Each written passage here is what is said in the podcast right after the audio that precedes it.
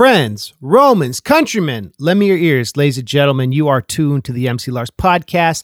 It is Monday, March 30th. This is episode 83 with Ben Garbe of the former Fat Boys, brought to you by the following generous Patreon Larsens. Shout out to the new ones who just signed up Adam Brindle, Amanda, and Graham Eberhardt. And shout out to the old ones Thomas Piuchich, Alex Perkins, and Dylan Bertolo. Thank you very much. Y'all keeping it going. I appreciate everyone signing up.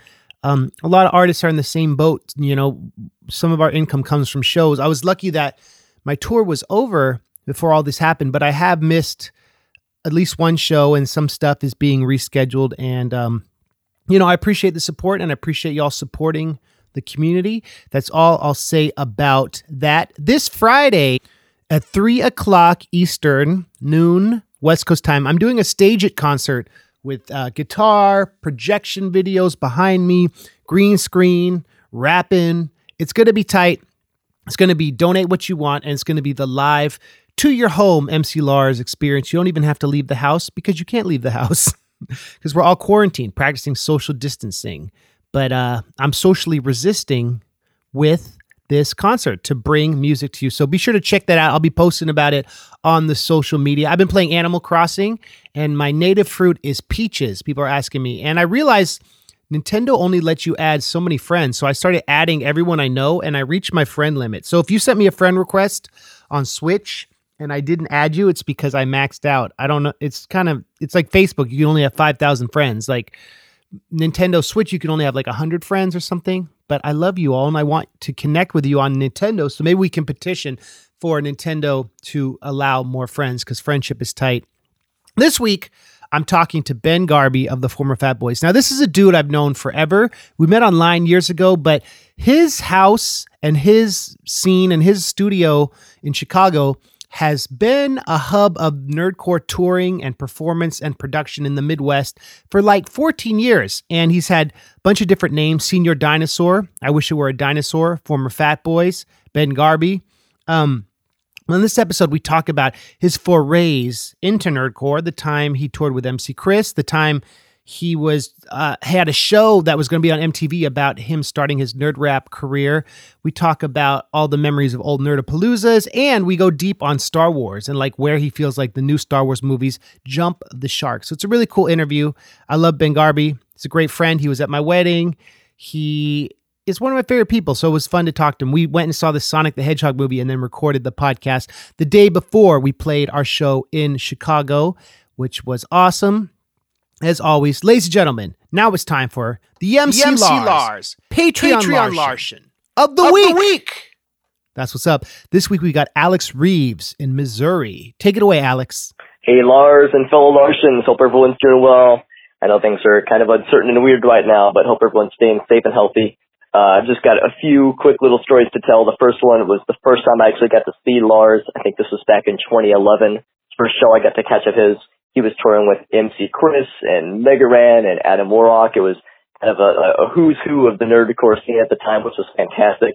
Uh, they were doing a show in uh, at Mojo's in Columbia, Missouri, and I'll never forget. Me and my buddy Nick drove from St. Louis, Missouri, down to Columbia to to catch that show, which of, of course was a fantastic time. I remember Lars was rocking the set with a with a full ba- like a backing band, which was awesome.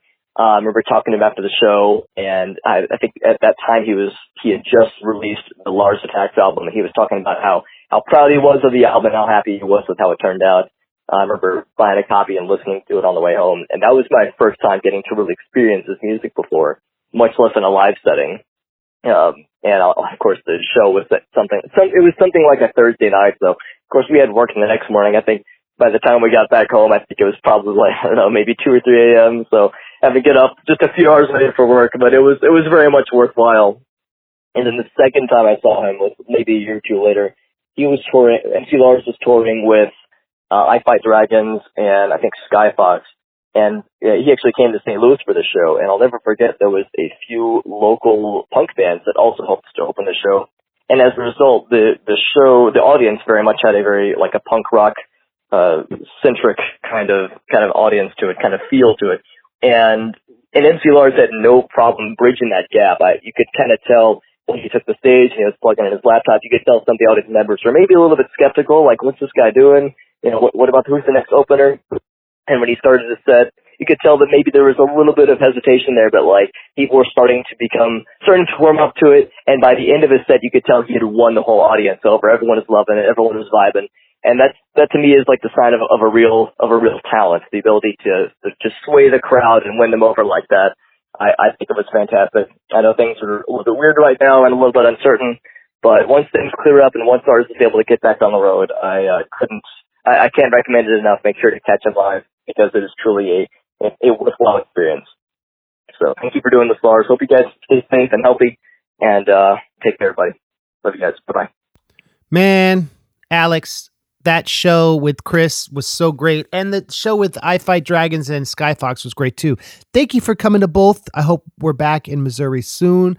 We always love playing St. Louis. And uh, thank you for calling in. I mailed you your shirt. You'll get it shortly. If you want to be on the MC Lars podcast to share a story or a memory or a favorite song, you can sign up at patreon.com slash MC Lars. Then I'll give you the proprietary phone number and you could call in and get a special shout out and a free shirt. Um, I want to announce that the Dewey Decibel System uh, instrumentals and the Zombie Dinosaur instrumentals will be on Spotify soon. So be sure to check that out. I wanted to add that as bonus content as everyone is home, chilling, relaxing. I hope you're all getting better. And hopefully this thing will be over soon, but it's very, it's very it's just scary and it's taking a very long time to get through. And yeah, I'm just thinking about you all. I love you all. And thank you for your support and listening. Let's get into it. This is my interview with Ben Garbe of the former Fat Boys.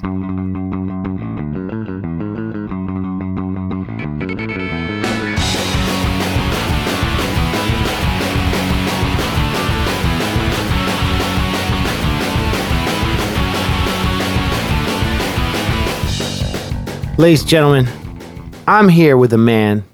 He lives in Chicago. He does a lot of projects. You may know him as Ben Garbe. You may know him as I Wish I Were a Dinosaur. You may know him as former Fat Boys. You may also know him as a dinosaur. What's up, Ben Garbe? How you doing, Lars? How long I known you? Oh man, we met. When did MySpace go out of business? We met on MySpace. Because former Fat Boys. What were some of the early tracks that may have been hip to? Uh, Slumber Party. So what's up? Um, Ho touchdown. What's that about? Football? yeah, it's about scoring. Oh my! My buddy gosh, one day no. was like, he he was down at the we we had to figure out ways to talk about stuff in front of my grandma on spring break down at her like very conservative place in Florida, and he was like, "Yo, I got a way to say that we hooked up with a hot girl," and I was like, "How?" And he goes, "Ho touchdown." I was like, "You scored." What did your grandma say? She thought that was lovely. She was she was dense when she had to be, but she was a very smart woman. Where in Florida did your grandma live? Uh, she lived in Naples. That's what's up. Yep. Naples, which is down kind of near uh, Fort Myers, south of Fort Myers. A little south of Fort Myers, yeah. I did a show On the there Gulf Coast. with Mega Ran. Recently. Raheem? Fort Myers. You know all the Nerdcore guys. You Shout out with to most Raheem. of us. Shout out with to Raheem. Shout out to Front a lot. Let's name some of the Nerdcore rappers you've recorded with. MC Chris's original DJ, DJ John. You worked with him. Yep. Whitey Cracker, Yes. K Flay, Sort of. Beefy, Yep. Schaffer the Darklord. I've never recorded with him, but he's he's slept on things that I own. Okay, um, but no one's been sleeping on your music. How about uh, Adam Warrock? Uh, no, we we talked about doing a track um, before he sort of retired or whatever. Well, you're so well. How about you just name some of the other artists you've worked with?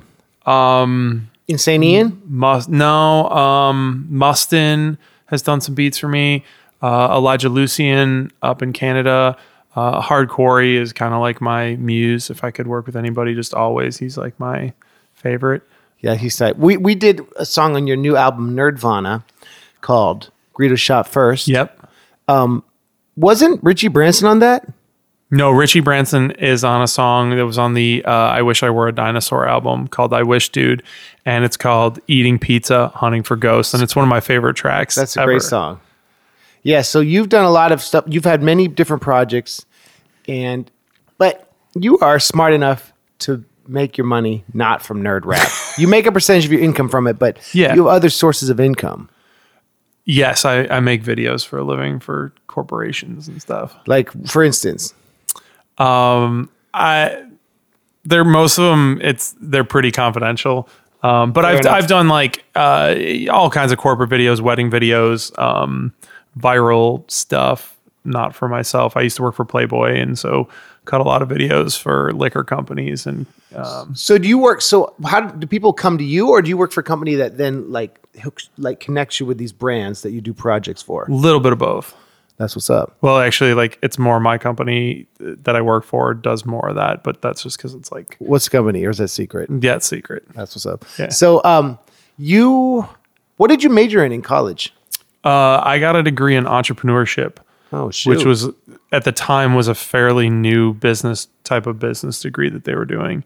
Um, I actually, when I graduated and was looking for jobs, I had somebody at a very big company sit down and say, oh, "I see you're in entrepreneurship. Um, we don't need any entrepreneurs. We already have a business." And I was like, "Are are you the dumbest human?" I- Like, when you were applying for jobs. yeah, because I because people didn't understand it was you had an accounting degree, you were an accountant, or you finance degree, or you do finance Right.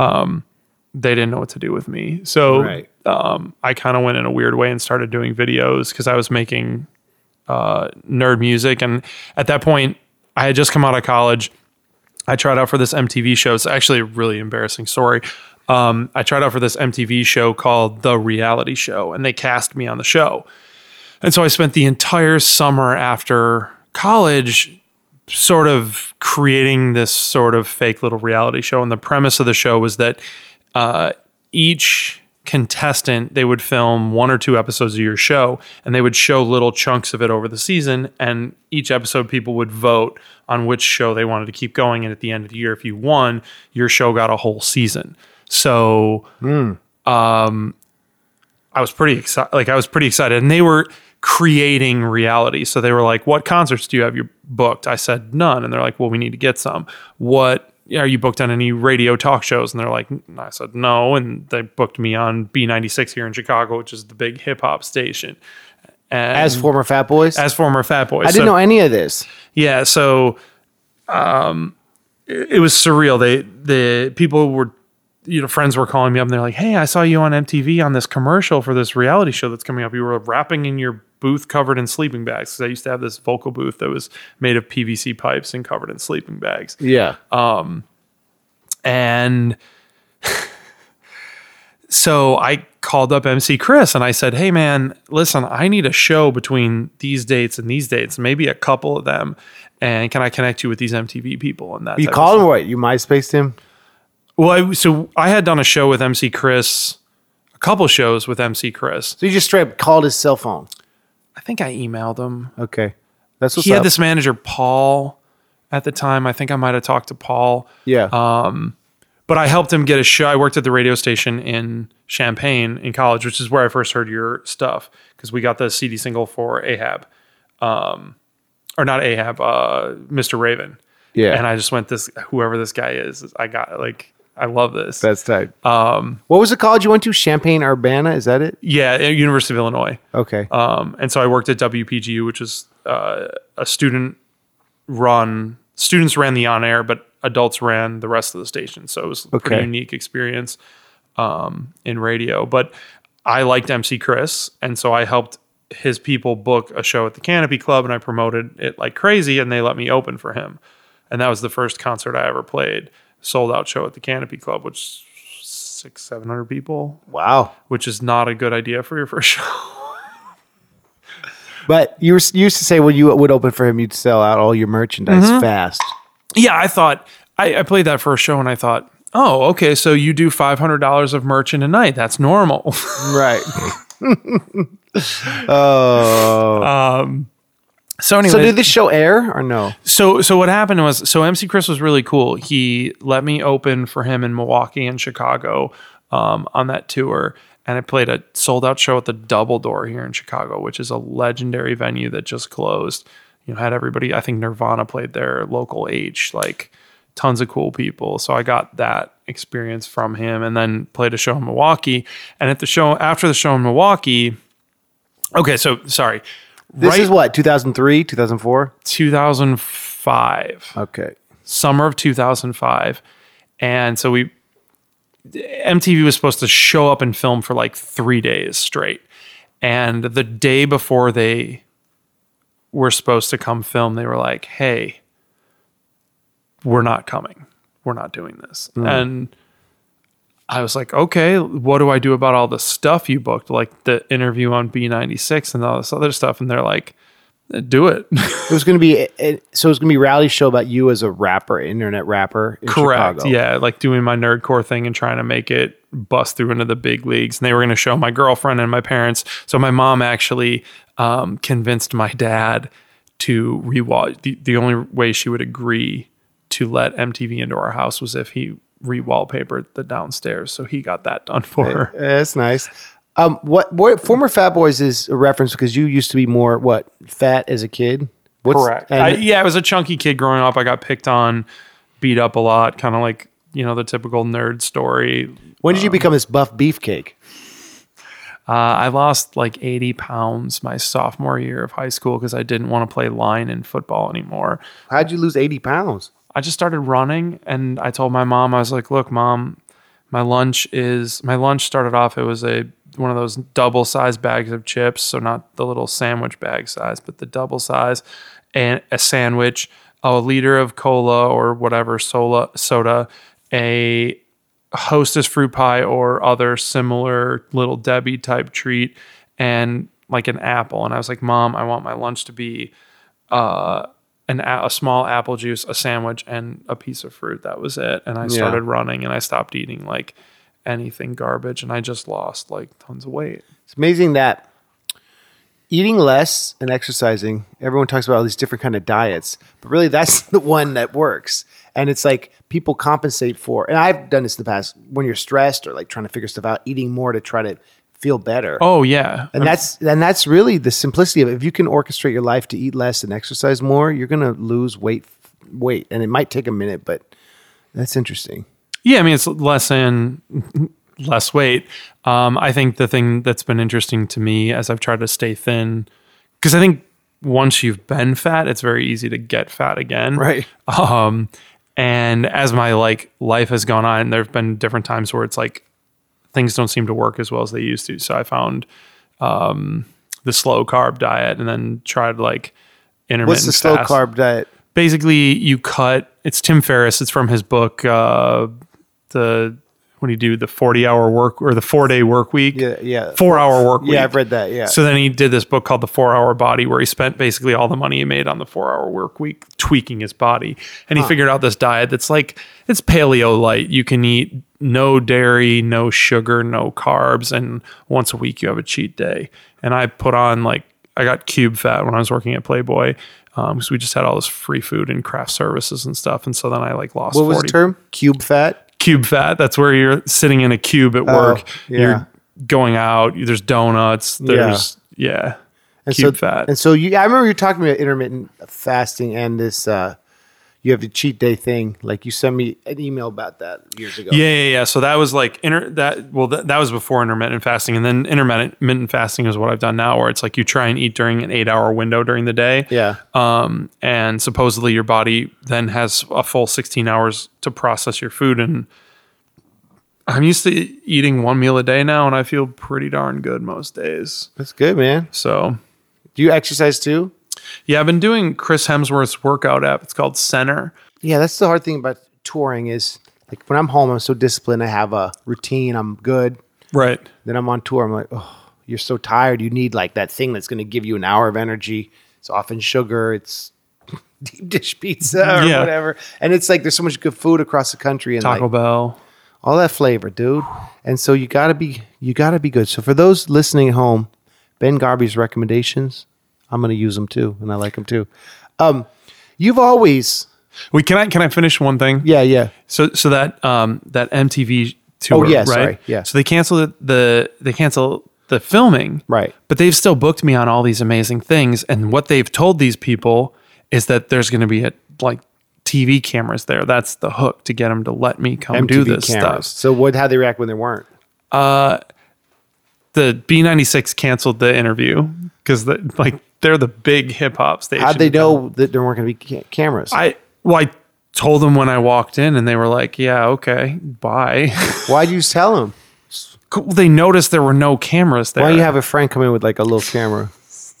because I didn't know what was going on. I, you know, you're just embarrassed. You're, you're, your world. I spent the whole summer like thinking, "Holy cow, this is going to happen!" Right. and then it didn't happen, and the show got canceled, and um, eh, and then I had to tell MC Chris, who was you know somebody that I was personally really close with, and.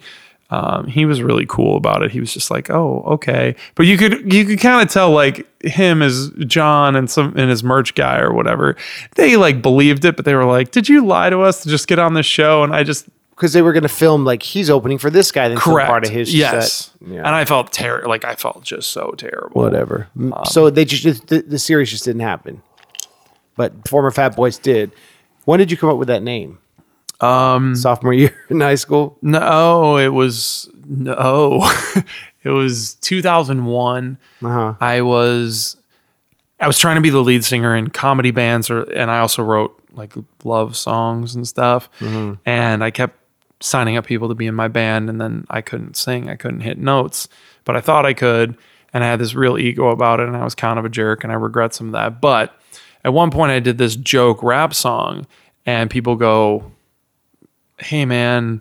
That was really good. You should do that instead of this other stuff. And I What was, was the like, song? What? I was called Going to the Zoo. Um, I hope it's not out there anywhere. It was really terrible. And I mean, like, it just, it was terrible. It, it was nonsensical and just stupid, like fart jokes and stuff Right. about animals. But I did that and I did the song I'm a Din- Dinosaurus Roar Roar for a contest on somethingawful.com. And Yeah. people were like, hey, can you do that instead of singing? Because you can actually rap. And I was like, I hate rap. Uh. But then I got it. But then that, then I said, okay, like this might be the way that I get to tell a story or sing a song that people want to listen to. So I like sat down and I listened to tons of Jay Z, tons of Eminem. So you weren't like a huge hip hop fan. It was kind of like an experimental novelty. Yes. And then I, but then I spent like a year or two basically like listening to, you know, I, I don't want to say actual rap, but mainstream hip hop. Actual rap. and yeah.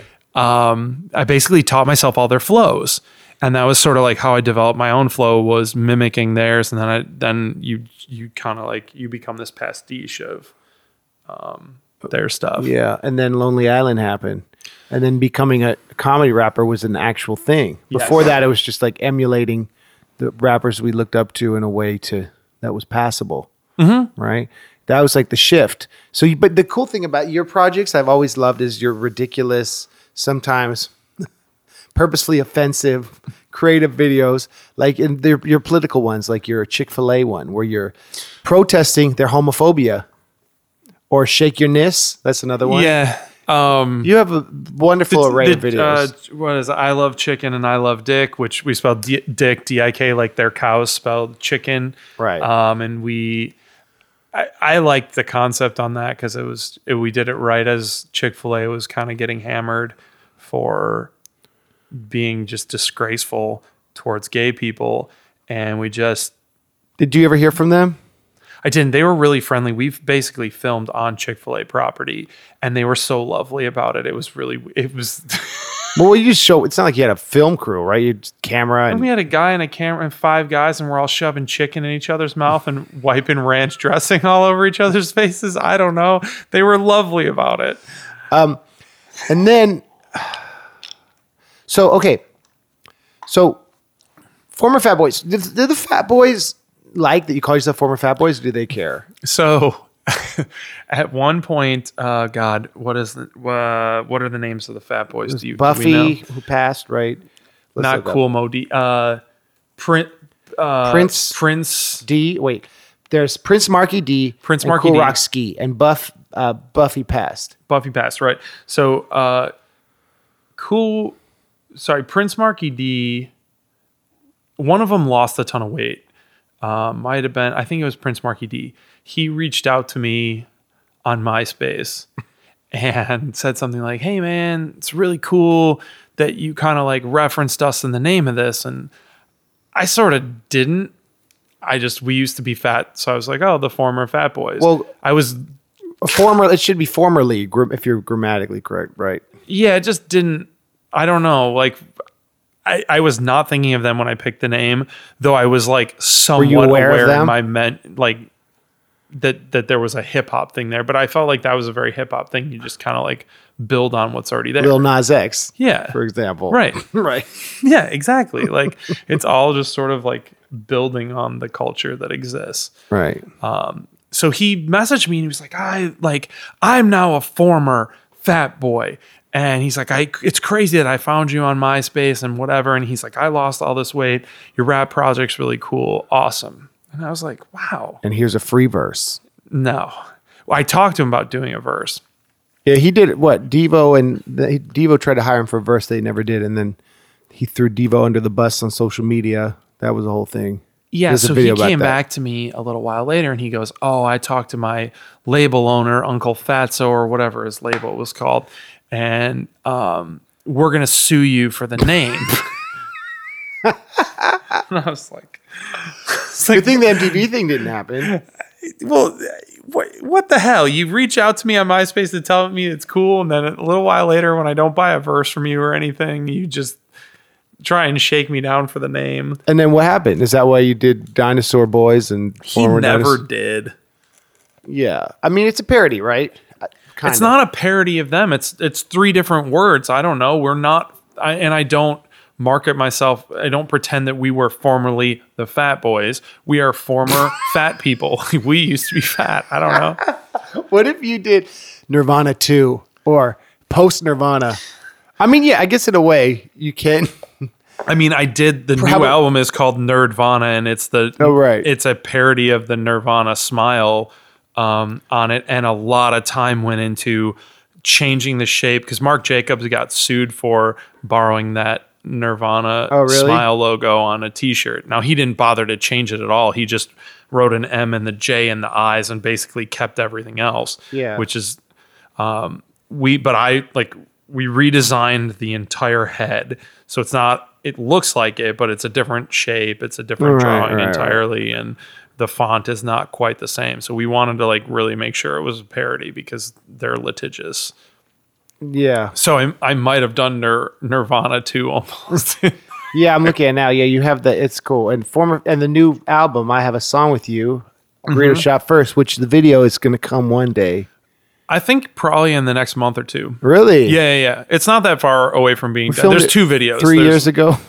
Four well, years wanna- ago. they- well, I guess we've ruined it for people, but uh, there's a original, and then you're this you're on the special edition, which is oh wait, there's not a. Ver- it's the original. I'm not on. you're not on the original. Is that out? Uh, that is out. They're both on the album. No, no. But the video. No, Are you doing a video for the original? yeah, there's a video for both. The video for that is done. Uh, the video for yours is it needs just like a little more work. That's what's up. Well, you you did an incredible video for us in 2015. Brian from I Fight Dragons. Yeah, if I were a Jedi, We filmed it here, and that video is amazing, and I think it deserves a billion views. And uh, I wanted to thank you on the podcast for busting your booty and putting in a lot of favors and making a great video to promote that record. that that was just an amazing. I mean, there were so many. We we we bought a viola off of Amazon and then we returned it. and returned it. That's the cool thing about Amazon Prime. If you need props for a video, No, oh, no, that's not. We don't do that. Oh. we didn't do it. I, that video got 20,000 views. That's not bad, man. It's not bad. I love that video. I think that song's adorable. Yeah. I think the it's really cool because you you had fans play music like Correct. instruments on that. Correct. That's what there was a Kickstarter level where you could be on the record. That was neat. Yeah, it was cool. And then we uh, had the, uh, yeah, it's this video's special. And I remember the publicists we hired were like, "All right, here we go," and everyone was just like inundated with um, Star Wars content when the Force Awakens came out. Right. But whatever, it's all good. It was tight. I thought it, I thought it was great. I liked we we didn't have the um the stormtrooper folks. Oh, that's a story. That is a great story. Let's tell I a think. story. Um, So the 501 legions are like these people who dress up as stormtroopers and Yeah. they will like come hang out at MC Chris shows or go, come on stage with Weird Al, and they're all over the country. well, they go to the world. ho- they they're actually great. They go to hospitals and charity events. Um, I I actually did so after we did this video, and I had known uh, this guy Rex in Chicago. Yeah. he hit me, or he made he made a post on Facebook and said, "Hey, I'm looking for a someone to play Santa." And I was going to opening night of Thor Ragnarok, and uh, saw that Facebook post, saw that it had been six days, and uh, I responded. I was like, "Hey, if I know this is tomorrow morning, but if you need somebody, I'll, I'd totally do it." To Play Santa. Yeah, to play Santa at five. He said you had to be somewhere at five a.m. So I come out of Thor Ragnarok like an eleven p.m. show, Uh huh. And it's you know 1 a.m and he's texted me and he said yeah if you can do it we need a santa be at the airport at 5 a.m and i went oh what did i just agree to Uh huh. so i show up to o'hare airport at 5 a.m walk in Are you flying somewhere? or Are you just hanging out at the airport? no, we're just hanging out at the airport. It's for Gary Sinise has a charity, um, but basically what they do is every single year it's like the Miracle Express, the Something Express. Um, I'm a total jerk for forgetting this, but it's it's super cool. Gold Star families are families where uh, one of the family, one of the parents has been killed in action, and um, so it's for Gold Star families. They get to Gary Sinise's charity flies them to some destination, Disney World or whatever, for a Christmas vacation. He partnered with American Airlines and they had the whole plane decorated and whatever. And so they have a parade through the airport. And so what happened was I get to the airport, they put me in this amazing Santa costume. I didn't Homeland Security didn't search me at all. they go, "You're okay, Santa," and I went, "What? No, I'm literally in a costume with a fake belly, and you're just waving me through. I'm the guy you don't. I'm not flying anywhere, but you do not wave me through. Pat me They down. go. Rudolph's waiting on the flight. I didn't show an ID. Nothing. Meanwhile, you probably did wear a big like suit. Yeah. so I don't really know what this is still at this point. And I come in, there's not a lot of people there, and then slowly all these families start arriving with their kids, and the kids start coming up to me and they're asking me what, you know, they what I, what can I get them for? Or I'm asking them what? Oh, what do you want for Christmas? Because I'm in the role mm-hmm. and I'm ho ho hoing ho ho ho. Do you have to write it down? How do the elves know? Uh, you know, they make a list, you check it twice. All right, that's tight. So what's up with the five hundred ones? Were there too So yeah, so the all the stormtroopers there are kind of in like holiday versions of their costumes. with Santa? with Santa, and then all the military bands show up, and all these military people show up. Imagine And- people at five a.m. just trying to catch a flight. They're like, "Great, It was Santa." then I'm told that there's a parade through the airport to the gate, His led family. led by Santa and all the kids. so I it, it hits me really really hard, man. I've got all these kids that are like their parent has died. I'm gonna like tear their parent has died like I don't know in like the last year and they're looking at me as Santa. So like I can't screw this.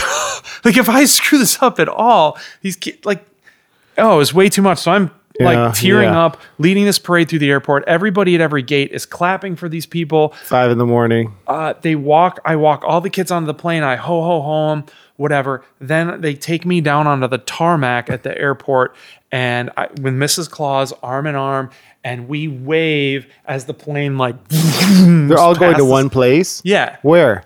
Uh, I think they were going down to Houston or something or Texas that Who year. cares? Just send them somewhere. Normally, it's really cool. I think that year it kind of sucked. I don't know. Last year, they literally went to Disney World last year. The Something Express, the uh, Polar. not the No. Polar Express. Shoot, Uh, that's okay. Yeah, the Snowball Express. the Snowball Express. I googled it. Um, that's amazing. Okay, so w- well, that yeah, and imagine like losing. Some of the wars of the past twenty years have been like of dubious. to say the least. I yeah. mean, that's tragic, and all the PTSD and ugh. yeah. that's that's cool. You did that, man. I think. Um, Well, that, that was op- the door was for that for me to do that was opened by meeting those stormtroopers on if I were a Jedi. video. So so what happened was we hadn't for some reason I emailed them and for all summer like that was the year Zombie Dinosaur LP came out. So I was doing Warp Tour and like huge press campaign and all this stuff. We're emailing them all summer, no response for months. And then I'm Yep. get to your house and like, well, we have a Princess Leia, we have your friend Knowlton, Nolan, Nol- Knowlton. a dancer who played Yoda. We have all this costumes we ordered, and no stormtroopers. So I'm like, well, let's just say, so we email them, say, all right, the shoot's tomorrow. Uh, uh, call time is 7 a.m. See you then. Thanks a lot. And we're like, whatever. As if they had agreed to this. We, It was kind of like a joke. I was kind of like a joke, like whatever. It's- who cares? Like Yeah. we just like, and then they're like, all we had nothing to lose at that point. Then we hear back from them like an hour later. They're like, yeah, we'll see you tomorrow. It's like you just assume it's going to happen, and it does. Shout out to the Chicago 501s, and they were awesome. And they brought all their equipment. And they did it for free. They did it for free, yeah. No, and they were awesome. Uh, Adrian and Rex, they came out and they. Uh, oh, and Knowlton played the other one because we had a stormtrooper costume, so we Yeah. had two stormtroopers. Yeah, they were just amazing people, and then I got to meet all the rest of the five hundred one Because they saw a post on Facebook or something, right? Yeah, because I saw the post for that. Go be Santa. So Okay. I, and they made me an honorary member. I have a patch over there, and I'm like really kind of proud of it because they were just so fuck, freaking cool. Can So I y- swear on your podcast? you can. You don't like episodes seven, eight, or nine, Not much, no. but you love episodes f- four, five, and six. I would say I love episodes four, five, and six, and Rogue One. And you have a gigantic Yoda thing that you stole from a movie theater. It's like two stories of Yoda. Two story Yoda from episode two. size. Picture this. It's it says size matters not, except on an IMAX screen, and then it's got Yoda with his lightsaber, uh, basically standing over the a bunch of buildings from the United States. He's 20 feet tall, basically. It's amazing. Yeah. And- you can Google it. There are pictures of the the design. This thing's worth thousands. And you stole it from a movie theater when you were in college. just it was rolled up in the corner and I walked out the front I walked down the long hallway, walked out the front door of the theater, put it on the roof of my friend's car and we just drove off. You know what it was? You saw it at the bottom at Lucasfilm, and then Yep. you unwrapped it in a park, and you're like, "Oh my gosh!" Yep. So, well, that maybe you may did or that did not story is actually just for novelty purposes. It didn't didn't, happen. What? Where did the new Star Wars movies miss the mark, in your opinion? and Um, why didn't you like the Solo movie? Actually, well, so the solo movie has a different problem of the other ones. The solo, solo movie just has prequel disease, which is that you try and explain stupid stuff that you don't have to explain. So, So you didn't like Captain Marvel? Uh, that one was. I didn't mind Captain Marvel. I actually like Captain Marvel. I think so. The issue with Solo is they did stuff like like Han Solo's character. His entire character is that he's this smuggler, right? And he's very selfish at the start of Star Wars. And so one of the things that we joke at um, on our song Greedo Shot First is kind of about this. And so Han Solo was a drug runner. He was a spice smuggler in the original films who was just out to make money for himself. And this one of the worst things that Disney did, which is kind of like what Lucas did with making uh, Greedo shoot 1st Uh-huh. is that they made Han no longer a spice smuggler; he was a fuel smuggler, presumably to make it more for kids. Because spice is like drugs. Spice is heroin, like Okay. historically heroin from the east to the west was like spices. In the, in the Star Wars original, no, I mean more like in the real world. And so George Lucas was riffing on that with Hans As a spice smuggler. Spice smuggler, right? It was heroin based, Okay. opium, okay, um, like or space opium. right, right. And so, you know, the big problem with Greedo shooting first was that it undermined this character of Han that he was like selfish swashbuckler, didn't care, you know, rebel. This Right, right, this right. Disney further did that, further sort of whatever, cut his character off at the knees um, by changing him from a drug smuggler, which I just saw Rise of the Skywalker the other night, and they made Poe a spice smuggler. So why couldn't Han stay? There's no there's no consistency. Disney did no consistency between them.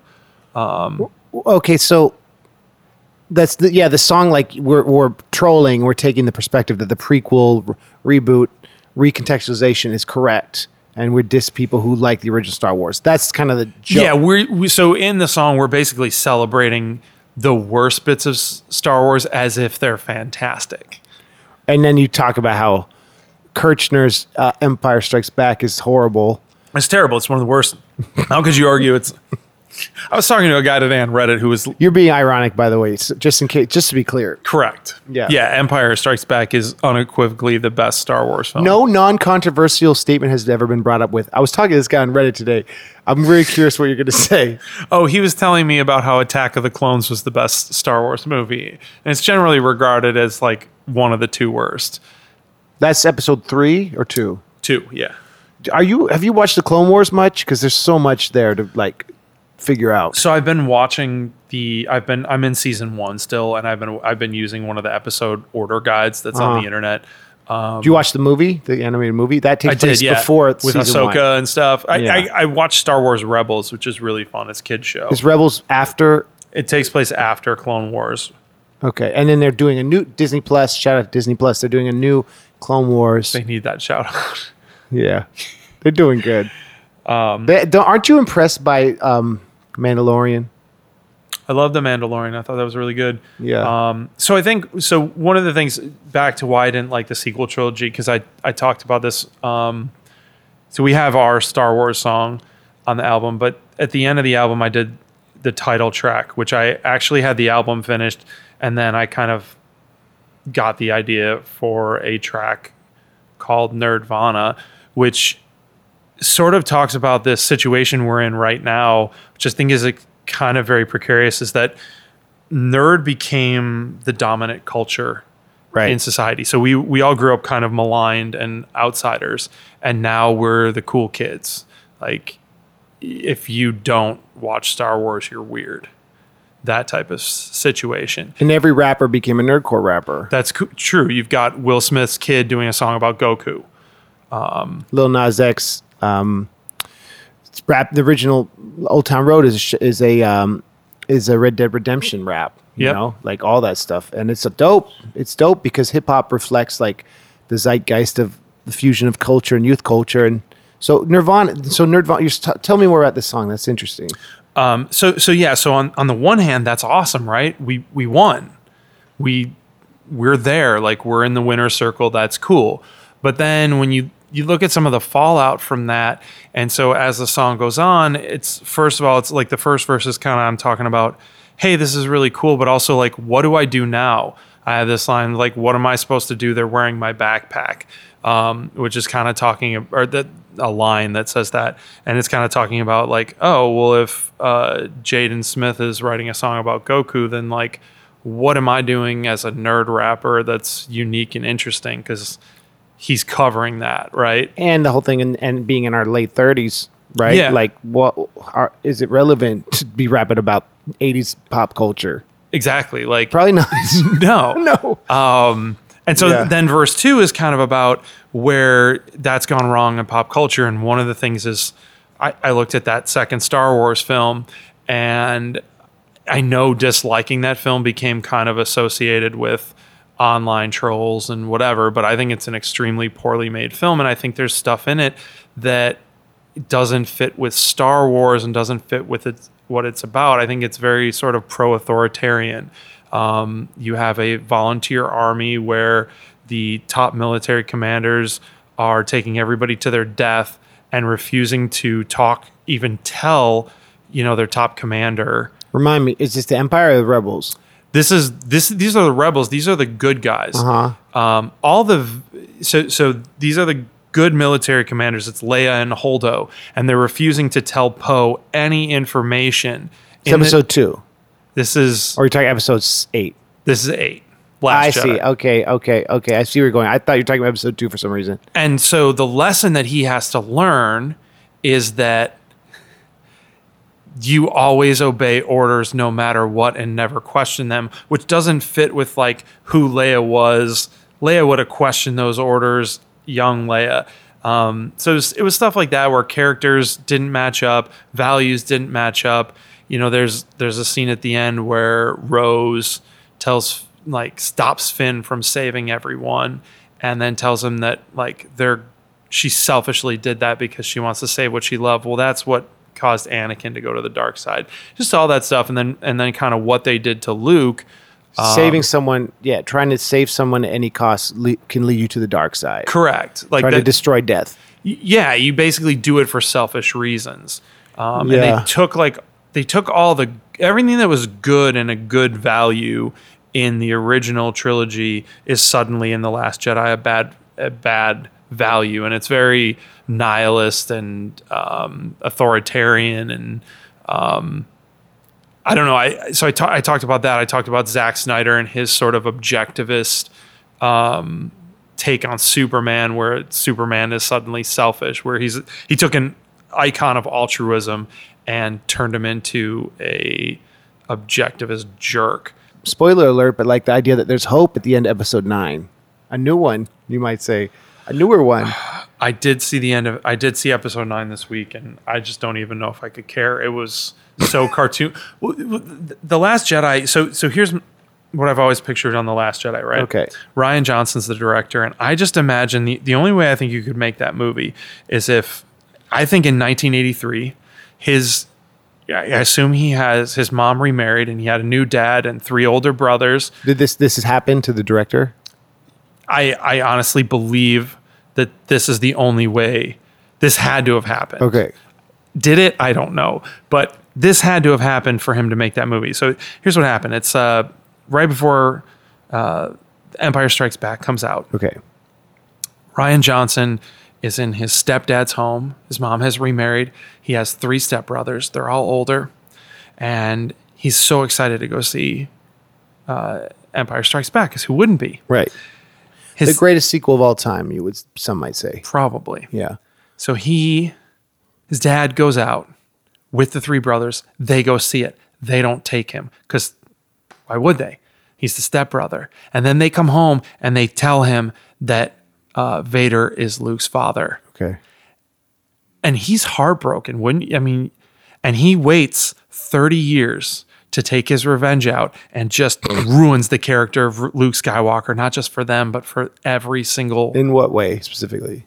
Um, well, I mean, so the entire point of the original trilogy, right, Uh-huh. is that the Jedi failed. Why did the Jedi fail? The Jedi Order failed. Because the Empire was able to outsmart them. And because it's stronger, right? And because they're disorganized. And basically Like hubris. the Democratic Party. They well they I'm just they, kidding. they cut all No, no. emotion No, no. out of their order and they were they had all this hubris about who could be a Jedi and Oh, um, they were, just- gatekeeping.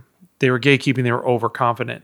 And it blinded them to Anakin, who Anakin basically needed some mental health. so this is the 2016 election you're talking about also. There's elements of that in there too. So um, Ooh, Anakin, political Star Wars. that's one of the best parts about it. I mean, the, Right. so so you've got the Jedi Order, right, which Mm-hmm. fails because they they aren't able to help Anakin. They aren't able to. It's it's almost like give him that mental health, psychology type stuff. Anakin wanted friends and family and emotion, and they said no, that's bad, and they lost him to the dark side because they wouldn't give him any help. But did he ex- explicitly say, "I want to bring my mom back"? And they're like, "You can't. She's gone." He didn't able to. Conf- he wasn't able to admit his his deep, like biggest thing and his ki- biggest desire. And it was kind of like sleight of hand that that uh, they encouraged him to kill those little young Jedi, right? Like they they tricked him, yeah, Darth Sidious tricked him. but he could have been more clear, and they'd be like, "Sorry, your mom can't come back, but maybe through the Force you can talk to her ghost." Like in episode whatever, um, Princess Leia has memories of Amidala and Anakin, right? But those are because she can connect with the Force. So maybe Correct. maybe if he's able to be more in touch with his emotions. So you're saying the Jedi's austerity is what led him down the path of darkness, and that was you're saying hubris because they were not communicating clearly. Yeah, I think there's an allegory there to like the Catholic Church, right, or some of these Or toxic masculinity. Yeah, and these real life like this so so they're a religious order. So there's there's a an allegory there to the problems you see from a restrictive religious order and what comes out of that in the Catholic Church. It's that they have problems with sexual abuse. Right. Um, in the Jedi Order, it was that like Anakin didn't have anybody to help him deal with his emotions and whatever. So they ended up basically allowing like space Hitler to come to power. That's how the prequels end because of this. So in the original trilogy, Luke's journey is basically he of course doesn't go the way of the dark side, right? Right. They the emperor tries to say, "Hey, strike me down with your hate, strike me down with your fear, or whatever." But the other thing is that I think people miss with the original trilogy is that Luke was also rejected the teachings of the Jedi Order. If you watch Empire, there's a scene where Obi-Wan and Yoda basically beg Luke, they're like, look, don't go help your friends. Don't go do this. Stay here and train. The only way to do it is to cut all emotional tie with everything because that's how we do it. And that's how you, they're like, that's how you win. Don't go help your friends. And Luke's like, nah. He's like, the, the, there's, there's an in between place where I can have emotion. Middle way, can, Siddhartha. Exactly. right. Where I can have emotion and I can have friendships and connection, but I can also still have this religious whatever. And then So wait, so are you saying that the empire is all about friendships and connections and emo- and emotion? Well the darks so the Jedi thought that the Sith were basically this like that's where you had all your crazy emotions and your anger and all that stuff. This bacchanalian like id, and then the uh, Jedi, the super ego. Correct. Right. Luke was kind of like, hey, you need a little bit of both. But, and, and so the way he wins is basically he loves his friends. He loves his father so much that he lays down his weapon. He's like, you know what? I, I can't take down my dad, but I love him. And he doesn't forego that attachment. Right. He leans on love, and that's where they win. So, And so Vader, but Vader dies because, Saving him. Right. Right. Right. And so my problem with the Saving last Luke. my problem with Luke in the Last Jedi, Okay. and this comes back to like uh, where I talk about it in the song, is that Luke looks at his nephew who is lost, and Luke sees that there's a danger his nephew might go dark, and he just tries to kill his nephew in his sleep. The guy who wouldn't give up on his friends, who did it despite his mentors telling him, don't go help your friends and have an attachment. Mm. And he just tries to kill his nephew and then gives up and runs away. That's not the same character. There's no way that it's it's it's fundamental to who he is. So I, so I talked about that, and then the third verse of the song talks about kind of all the other toxic stuff that's come out of nerdery. Remind me who Luke's nephew is, Luke's nephew is Sky, uh, Kylo Ren, Ben Solo. because it's Leia's son, right? Correct. Right. So he wants to kill. So wait, he kills Kylo Ren, and we're doing mad spoilers. Yeah, if you haven't seen The Last Jedi, don't listen to this point. Um, he tries to kill Kylo Ren in his sleep and then stops. Tries to take a lightsaber to him in Last Jedi, in The Last Jedi. and he, it's like it's like in um, Hamlet. He can't kill.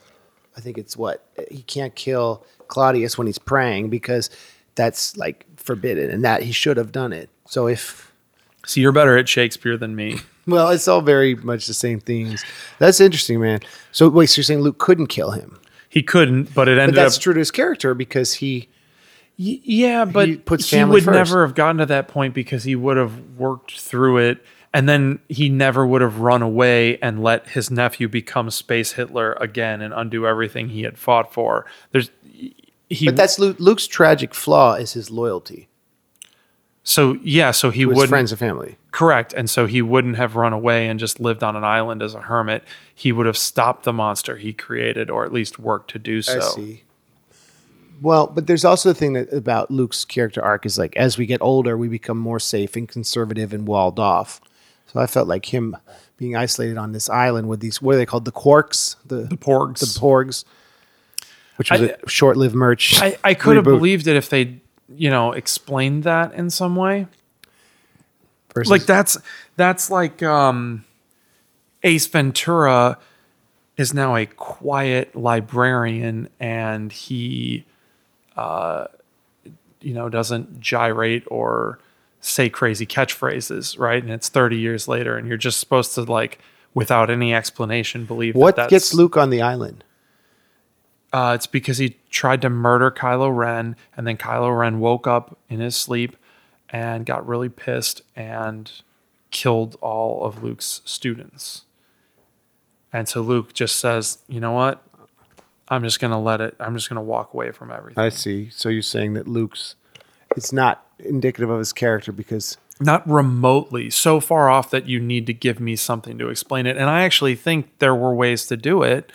Um, you know, Han never liked the Jedi religion. He could have said, Hey, I don't want you to train my kid. I don't want you to train my kid. And then the kid goes bad and Luke feels terrible because it breaks up Han and Leia's marriage. Did Han? Oh, did Han say, "Don't train my son"? No, but that would have fit because he thought it was a hokey religion in the original trilogy. So it would have been true to Han's character. But oh, but does but he reveals to Han that he's Han's son in Force Awakens, right? Correct. And then you know what happens next. no. I can't Actually, say. that was revealed to me before I saw the movie. I was so mad. yeah, you told me that. Um, uh, so anyway, so in the third verse of Nerdvana, I kind of switched to talking to more about like some of the dark other things that's happened with nerd stuff, where you get into like Russia hacking the election or Facebook and Mark Zuckerberg, and sort of like, hey, we won, but oh my God, why are all our heroes, right, the guys that rose to the top, why are they all, you know, like libertarian psycho, psycho or sociopaths like Zuckerberg? Right, right. you know right, just right. doing these like like why does that guy need another billion dollars so much that he's willing to sell our private data to Russia to hack our election They're like don't you have enough you were a you were like a millennial Obama kid what happened to you Yeah, well, it's Vader esque. I mean, that's the thing, right? Like this idea that our mortality and our finite capacities as bags of flesh and wind, to have that be um, kind of obviated and and avoided through like power, money, yes love, whatever, not love, maybe lust, all this stuff is so like enticing and especially as we get older and that's like the the um you know, that's like the whole that's the that's the common tragedy and you see that in like Yeah. companies like Facebook. So I feel like we should play Nerdvana not Greedo Shot first, which y'all should look up. But this is good topics because I think people need to hear. It sounds like you're dropping some real knowledge through your comedy nerdy rap project. that song was kind of my thesis for where I wanted to go next with nerdcore, maybe. Where Yeah. this sense that like, okay, let's discuss how to win. Like we're the dominant culture. We've got Yeah. all this other stuff coming. Like, so what should it be? Like, what should our ideals be? Because I think we we don't have that now, and so I I sort of think that I would like to see nerdcore sort of like project this like what does it mean to be like a nerd or like a good nerd going forward because there's some real bad ones. Have you heard Frontalot's new EP? no, I uh I don't know. newest. It's called um, Net Split. I guess it's like three years old now. Yeah, But I did. He has that song "Bad Nerd," which is kind of the, Yeah. like, about what you're talking about. Similar theme. Don't be a bad nerd. Be a good nerd. Yeah, like be a white hat, not a black hat. That's what's up. Um, what were some of your memories of the best Nerdapaloozas?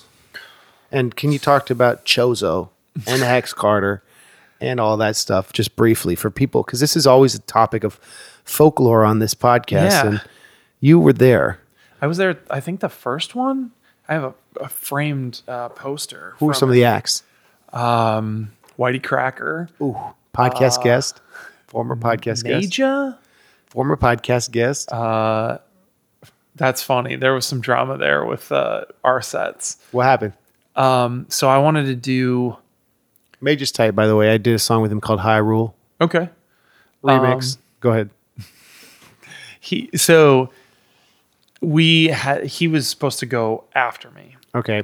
and I went up to him at the show, and I Bryce's flight was late, and Bryce and I were going to perform Geek Squad, I think, one of our tracks that we did together, and Bryce was ten minutes out. My set time was five minutes out, and I kind of said, "Hey, Major, would you switch with me?"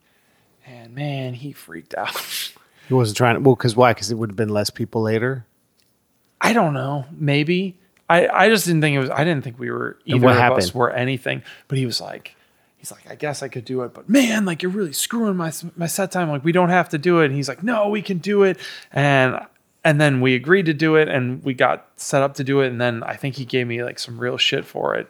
Um, after that, But I'm sure. I'm sure it was. no, uh, it was fine. But it just at the time, it. it where was it? felt At the hotel in Orlando. How was it? The some like cafe thing. Oh gosh! And then that was 2006, seven. something like that. I these people, this couple came up to me and they said, "He said we flew all the way from Arizona to see you at this." And I said, "What the fuck is wrong with you?" You said that to them? literally, literally that. Um, they found you through MySpace or something. Yeah, and I, I mean, it was such a flattering thing, but I think that's the first time something like that happened, where I went, "You spent however my two plane tickets, five seven hundred dollars on plane tickets and hotels, and bought tickets to this festival because it was the closest I had ever been to you, and I was the act that you were dying to see. Like that is one of my like top five probably like moments of That's dope, man. just cool Fan love. yeah just just grateful for this thing that you stupidly started putting on the internet And you know, I this tour's been interesting, like this Baby Yoda tour with Schaffer and Double Clicks, because it's realizing that the nerdcore fans are truly special because, and I'm sure you recognize this when you play shows. The cool thing about nerdcore is that the barrier between stage and audience is is taken away, right? That's Yeah. ba- it's that's punk rock in a way. That's like hip hop in its collaborative essence, and I think people are drawn to that in this world of curated media, corporate control. The goal is to reach the fans and have them feel connected. And Yeah. a small show, a small festival like Nerdapalooza was ill in that way because it brought us all together. It let us hang out. But then they tried to grow it way too fast and it and it just, and it it exploded. They tried to book They Might Be Giants and they blew their budget and lawsuits and it was just like a nightmare. And it was like I think if they think- hadn't done that, it would still be going. What do you think? isn't that kind of like a metaphor for what happened to a lot of us in that like 2007 to 2009 where we got some attention and we all thought like this is it we're gonna be you know we had We're two be T-Pain. documentaries like Yeah.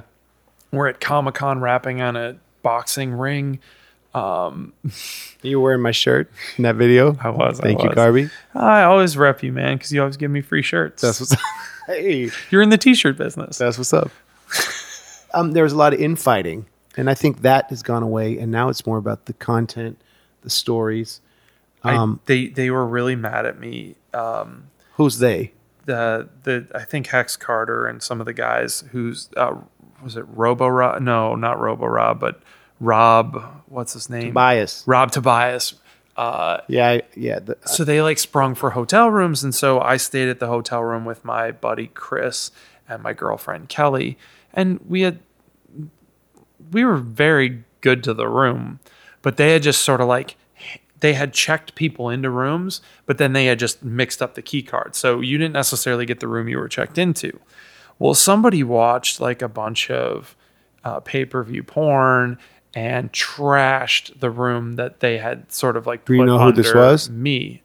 I have my suspicions, but who? no. Let's go. Who? I mean, who were the big partiers down there? I, Buddy I've, Cracker? I've, long sus- I've I've suspected Bryce. I don't know for sure. okay. And then you had to pay for it. Well, so they after we checked out, they called me up and they were like, "Hey, like we paid you a little bit of money and we paid for your hotel room, like, and you trashed it and ordered all this porn." And I was like, "No, I didn't." And they were like, "Yes, you did." And I'm like, "No, I didn't. You you guys messed up the keys or something, you know, whatever it was." You single-handedly bankrupted Nerdapalooza, Ben. So they, I think they blacklisted me for the next couple of years because it wasn't until different people came over, it came up that they like took control of it that they booked me again. But Chozo always really liked you. Yeah, Chozo, but he he got more control. I think like two or three years later because we didn't get booked again for another two or three years, and then we did the last couple. Yeah. Um, it was, I mean, gosh, some great, great hangs, great collaborations. And uh, yeah, I wonder if anything like that will ever return. I don't know. I mean, it's, I think the South by Southwest thing they do with the Nerd That's very Corps. cool. I've And- always wanted to play that. I never get picked, but Yes, you should talk to Frontalot. He's booking it. is he? Yeah. Oh, I would love to do it. This Any year. nerdcore rapper who wants to be on South by Southwest, email MC Frontalot or tweet him because he definitely wants to hear from me. no, no, but hit him up. He's in charge of booking it now. Okay, cool. Yeah, I would Yeah. love to. I would love to do that. That's what's don't up. And then um, PAX, the PAXes, and then MagFest, and then that DEF CON. I've never done DEF CON. I That'd did be it the 2009. Those guys party. They party, and they will hack your phone Great. and destroy your life. Oh man. Um, ben Garbe. So let's plug. Where can these wonderful, amazing nerdcore fans find your music? And uh, oh, and oh, the Revenge of the Nerds. That's a great video too. That's love that. That's your most played song with Beefy, you, and me That is, yeah. on the former I Fat love Boys. that song. That song's ill, and that video's good, and the kid who plays you is good. I love it. Um, I guess one other thing that I did recently that was that sort of took me out of my comfort zone a lot is I released a book of poetry. So it's How did I not know this? I just released it on Tuesday. Congratulations. No, I re- released it on Valentine's. Well, I didn't know if it was going to come out on Valentine's Day, but I Amazon got it out on that day. So what is it? Digital or what? It's it's just on Kindle. It's called um, "An Enviable Instagram," is the title of That's the tight. book. An enviable Instagram. Yeah, if you well, Here, let's look it up. That's awesome. it's uh, it's by it's by my name Benjamin Garbe. It's not. I meant to do it under a dinosaur, but they kind of made that hard to work as a pseudonym. So I write the poems as a dinosaur, but that's it's listed on. And so this name. is a book, poetry book. Okay, check that out. yeah. So I, do you mind if I read the title poem? Please do. So it's called an enviable Instagram, and it goes: uh, "Your life is beautiful. Your life is perfect. Your life is everything that mine isn't. You have the things I wish I did: things, lovers, family, friends. You have all the hearts, but you're always sad, and that I don't understand. Because I would trade my boring days, my Netflix nights, trade my entire life to have your likes. You see, I don't understand how you can be so sad when you have what we all want to have an enviable Instagram. Mm. So I don't know. It's That's it's like poem, little man. poems and lyric pieces that I couldn't turn into an actual song and that type of stuff, and then some lyrics to songs that either never got finished or um, are just kind of like long form poems anyway. That's cool because you are in the business of image curation and video editing and Yeah. you create this reality and we all create this reality together and it's special to have friends across the country you know you were at my wedding we've been friends for years i, I love when i get to see you you're always That's so the much cool fun part of it, right? The scary part Yeah. is when you have like that that sadness that comes from looking and like being not like, hey, there's Lars and I wish I was there with him doing this thing and it's cool that I get to see these doing it. But then you get this like envy or this like, is my life as good as their life? So i think your life's pretty amazing man I love my life. you're a baller and you you do you're a good host you have a good heart and you give a lot to the community and you're yeah you're a good guy and you're also wise and you care and i think you're talented. But anyway whatever. Enough compliments. Well, I think I, I learned a lot about that from you. hey. No, I, I I would like to pay you a compliment because I think one of the things that you taught me when I first hit you up on I know you said you met me on MySpace, but I definitely hunted you down after the uh, CD single came to the radio station, The and you were so nice. And when I eventually met you, um, and you like agreed to do songs with me and stuff like that, you just kind of you didn't have any of the attitude. You didn't have any of the gatekeeping. You were just like, hey, you want to make music like me? I want to be friends with you. I want to do it with you. And I can be a little bit of a jerk sometimes and be like, oh, that guy sucks or whatever. And I sort of learned that, like, no, that guy sucks right now. But if you encourage that, if you encourage those people, if you show love, that and, and you're inclusive, and you're like the most inclusive you're inclusive to the it's just obnoxious but it's but it was a great like lesson for me to learn in terms of how to sort of succeed at least a little bit in this. Well you're a great collaborator. You um you've worked with a lot of people and i think you what's great thanks for that compliment by the way that means a lot. Thank you. Um p- your stuff always sounds good. It's mixed well. You don't put out badly recorded music and that's important. i obsess about that probably too much. That's why it takes too long. Well know, there's a, that's why your work stands the test of time well thank you Um, and uh, there's a funny story about we played Chicago. You opened or some s- small town outside of Chicago in front of on stage goes, all right, after party, and gave your address. the abbey pub in chicago okay, and then it just everyone from the show showed up at your house, and you were a good sport. We went we went hard all night. i give my roommates a lot of more credit for that because people didn't leave for days I still don't know. I mean, he he just shouted out the address for uh, Right. one time. I don't I don't know how people remembered it. well, I think he, was, he I saw him at Mer- the merch booth writing the address down. For oh, he people. oh, okay. So there was more to it. So that house, man, a lot of parties at that house, and it was always a hub for touring. Thank God for the Great Recession in 2008, killing the real estate market because we we we had this. Um, for those who didn't come party at this house, we were able to rent this brand new like 4,000 square foot house with an unfinished basement and like three car garage as a bunch of 20 something idiots straight out of college. We paid 500 bucks a person, had five bedrooms, four full baths, and we just let whoever come crash there. It was a nice house. Then what happened? Eventually, you were the last one there. I was the last one there. Um, the guy kept lowering the rent for me, and then um, he was just waiting for the real estate market to kind of like come back. And he and sold it. He ended up selling it, but he built it, I think, for you know 800,000, 900,000 or something like that, and it ended up selling it for like 400. The Oh, the cookie cutter version of the Really? Yeah, that he built two on spec, and his plan was to change this whole neighborhood. And uh, the cookie cutter version of the house next to us, the family just said, "We're so far underwater on our mortgage, we're just going to let it foreclose." And it went for like three hundred thousand in fore- foreclosure, which ouch. That's crazy. I wish I'd figured out a way to buy it because now that now it's gone way back up to like almost a million. Wow. I mean, it was it was the first time having a friend, a musician friend on tour who had like not just a house, a bomb house that we could all stay in comfortably, and a basement where stuff was recorded. And Yeah. Videos were made, and when everybody who ever lived there, when they would move out, they would. It was all just like junky college furniture, but I they'd be like, I don't want my bed anymore. I'd be like, just leave it. People will come and stay.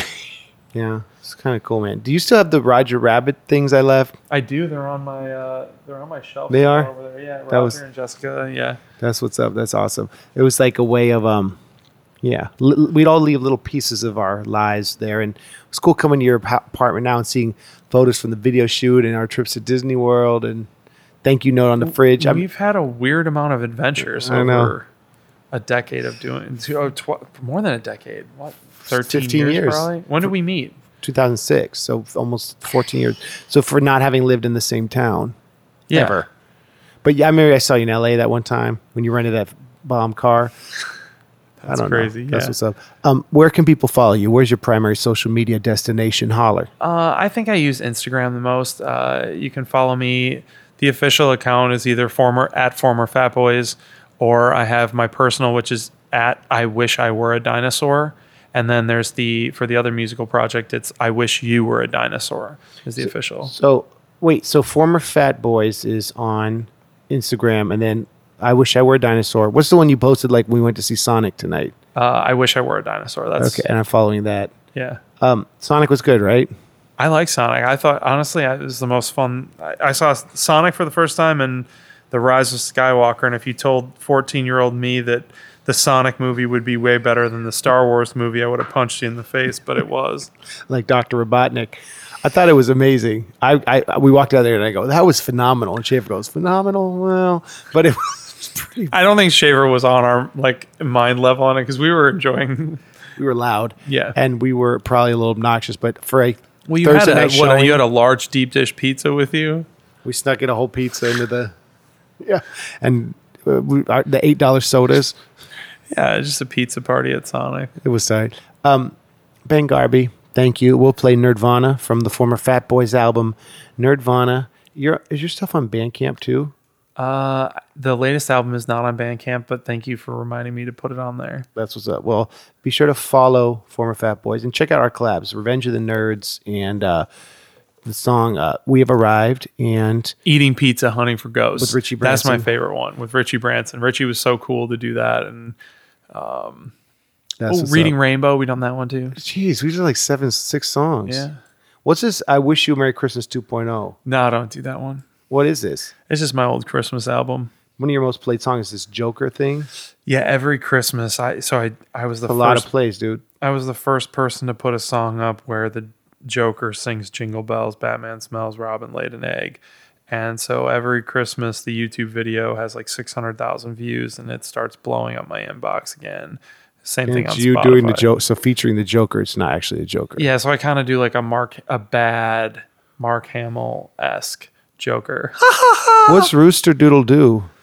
Roostel, uh, Roostel Doodle Doo. So one weekend, I realized that people were buying ringtones a lot on the iTunes store. So it's the most money I've ever made off a record.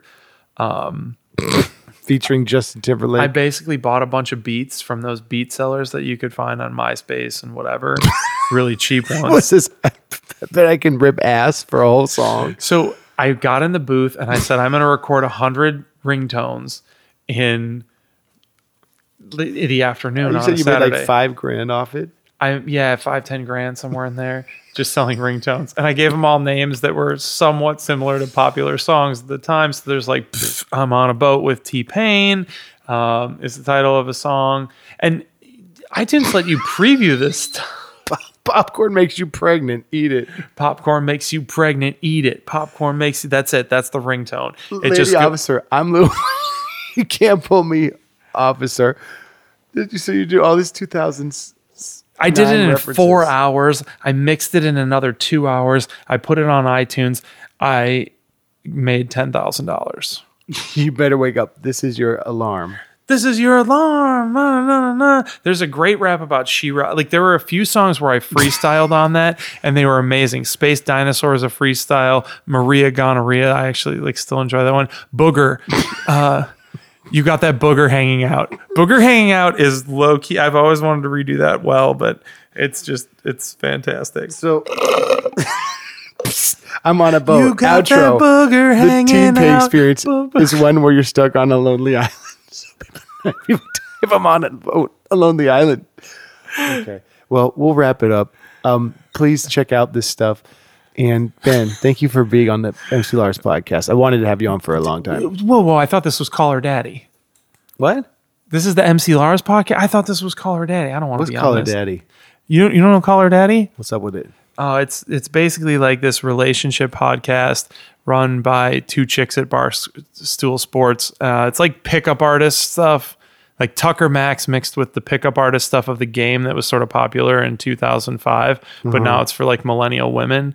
Um, but How they're pick hel- up how to pick up dudes? it's yeah or like or how to like bust your dude on social media for cheating or but then they also like uh, they also like teach guys how to gaslight girls so they sort of do the reverse and like work against themselves they're they're, they're hilarious So It's like- gaslighting is when you make someone feel like they're crazy. yeah and so they're like So it's like what the president's done with our country. yes except i only think there's like 30% that's buying it the That's good. and they were already gaslit at the beginning they didn't need any gaslighting so he's just gaslighting This is not already- call her daddy, but I just learned something. That's what's up. Yeah, so that's a very popular podcast that's very different than this. And I thought that's what I was being booked on, but I got to talk to my agent. Keep your eyes open for the Greedo Shot First video because Garbe's put a lot into this. I have. For four or five years, you've been working on it. yeah, we recorded it in 2015, the video. Yeah, no, yeah, 2016. Because I remember I was renting Oh, 2016. Matt yeah. Milligan from Wheatus's apartment, and I recorded in the closet at his apartment when I first ca- went- came back to New York. Wrap the saga in a bow, bow. Yeah, it's tight, right? You can play that song. Did I write that verse? Uh, Or yeah. You wrote for me. I ghost wrote some of it. I guess you. I think you wrote. I the would whole never thing. have revealed that. You wrote my verse though, I didn't write all your verse. part of it. I, there there is stuff you wrote and there's stuff I wrote in there. I sort of like took what you wrote and then changed it into what I wanted it to be. Keeping it moving. That's what's up. Um, But when you did his his just listen for him going, wrap the saga in a bow, bow. That's, That's one of my favorite things in the world. You did that. That was was that my idea or yours? yeah, it was you. That's what's up. Um, okay, this is Nerdvana, former Fat Boys. Thank you, Ben. Thanks, Lars. Friends for life. Later, chuckles. I'm crying. So this is it, huh? This is what we fought for. What our nerd core grandfathers died for. Mordor spilled blood on the playground floor for. Thought there'd be more, thought we'd ascend for sure. See, I'm just sitting here alone at half past four, writing beats for, well, I don't know who for. Cause I don't think anyone's listening to me anymore. We're the dominant culture. We won the culture war, but we're the spoils of victory. Cause I'm bored. And no one's on the rhyme torrents board anymore. And these mainstream mumble rappers, every rapper abhors, are writing songs about Gundams and Voltrons, of course. Hey, that's our gimmick, give it back.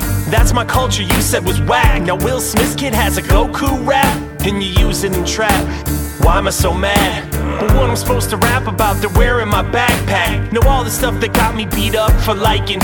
Everyone gets likes for liking, and who am I to fight it? This is what we wanted. Kirk to be our captain, a seat at the proverbial table, fork and napkins, a bunch of nerd Aaron Burrs. Have you heard our nerdy words? Of course you have. Now we run the rooms where it happens. We run the barcades and boardrooms, employ the kids who were laughing, but some's run the force still ain't balanced.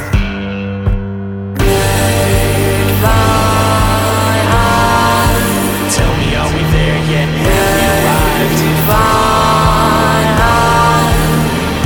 to achieve, but there's more to life.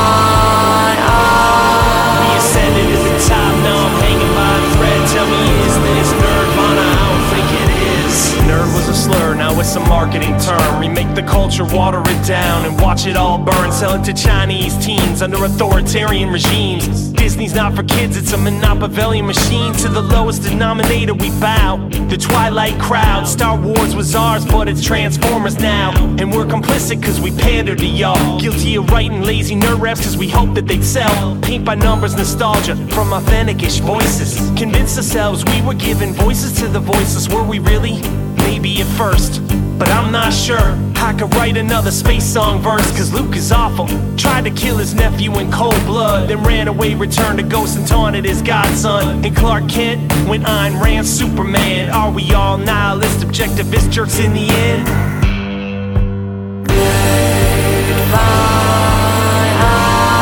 It's an arcane art we're selling now, we smart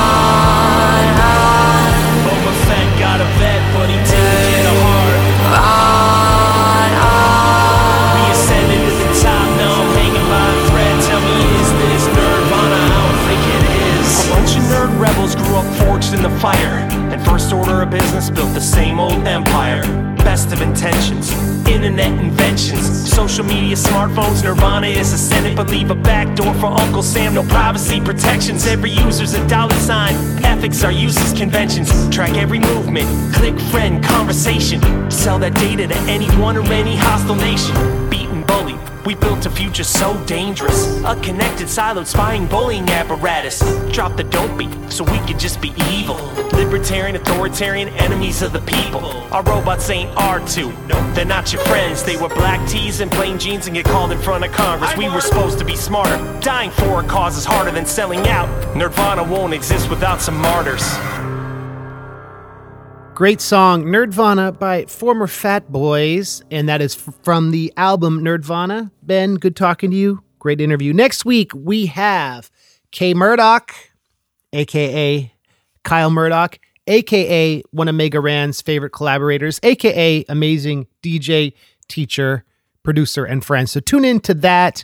I've got my Age of Ultron song dropping on Patreon next week. Still doing the live streams, the freestyles, the literary lessons, and of course, check out the show Friday, uh, the StageIt show, which again is this Friday, and it's going to be at 3 p.m. Eastern, noon West Coast time. We'll see you then, and thank you again. I love you all. Hope you're safe. Hope you're doing okay. Stay positive. It's going to be okay. Thanks, everyone. Bye.